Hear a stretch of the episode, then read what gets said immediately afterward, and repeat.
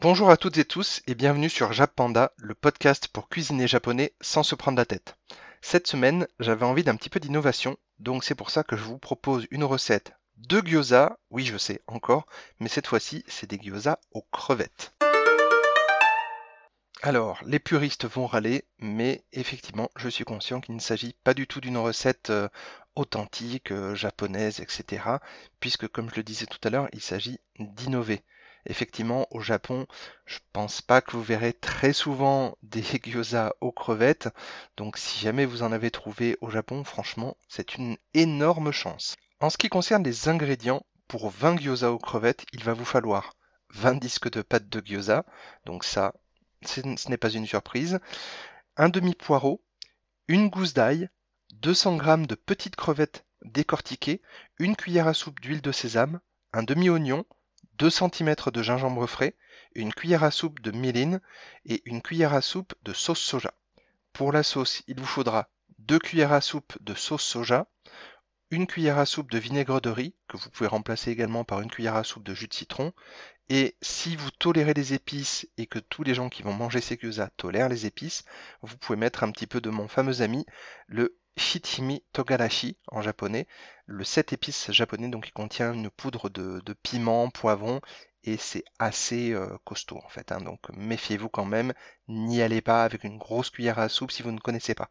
Pour les étapes de la farce, donc pelez le gingembre à l'aide d'une petite cuillère, on revient toujours sur cette fameuse technique de la petite cuillère et le gingembre, mais je vous assure vraiment que c'est quelque chose qui sera beaucoup plus efficace qu'au couteau parce que vous allez enlever beaucoup moins de chair du gingembre avec et du coup vous ferez beaucoup moins de gaspillage.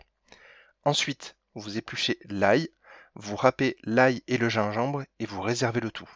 Épluchez puis émincez aussi finement que possible votre demi-oignon, réservez-le.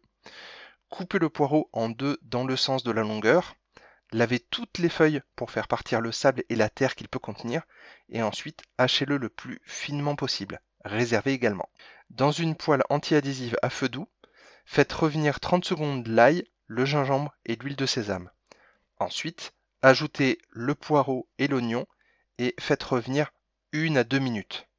Une fois que l'oignon et le poireau commencent à fondre un petit peu, ajoutez donc les crevettes décortiquées Attention, il ne faut pas qu'elles fassent plus de 2 cm, sinon il va falloir les, recouper vraiment pour faire des toutes petites bouchées. Ajoutez le et la sauce soja et faites revenir le tout 3 à 4 minutes. Ensuite, pour le pliage des gyoza, donc si vous avez déjà écouté un de mes podcasts de recettes de gyoza, vous savez que je vais vous rediriger vers YouTube, malheureusement, parce qu'une une information comme ça, orale, ça va être très très compliqué de vous expliquer ça. Donc il y a quelqu'un qui le fait très bien, c'est donc du coup la chaîne Cooking with Mumu.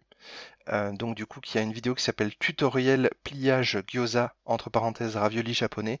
En 30 à 40 secondes, elle vous explique vraiment parfaitement comment faire et je vous recommande vraiment d'aller regarder cette vidéo si vous n'avez jamais plié de gyoza. Toujours concernant le pliage des gyoza, il y a trois choses selon moi que vous devez avoir en tête. C'est qu'en fait la première, il ne faut pas surcharger en fait le gyoza de farce.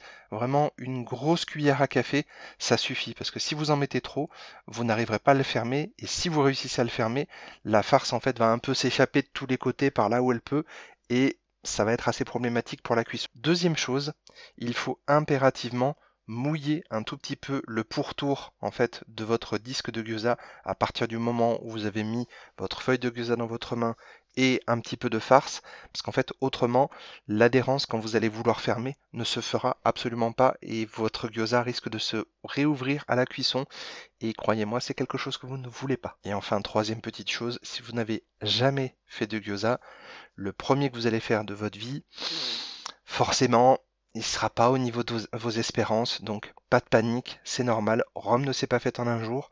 Moi aussi, mes premiers gyoza, ils étaient vraiment très très moches, et aujourd'hui, je suis capable de les plier euh, les yeux fermés sans aucun problème. Donc, donnez-vous le temps.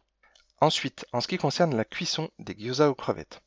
Dans une poêle anti-adhésive de type sauteuse, vous allez verser une cuillère à soupe d'huile de sésame. Et à l'aide du premier gyoza, vous allez badigeonner le fond de la poêle sans mettre le feu dans un premier temps.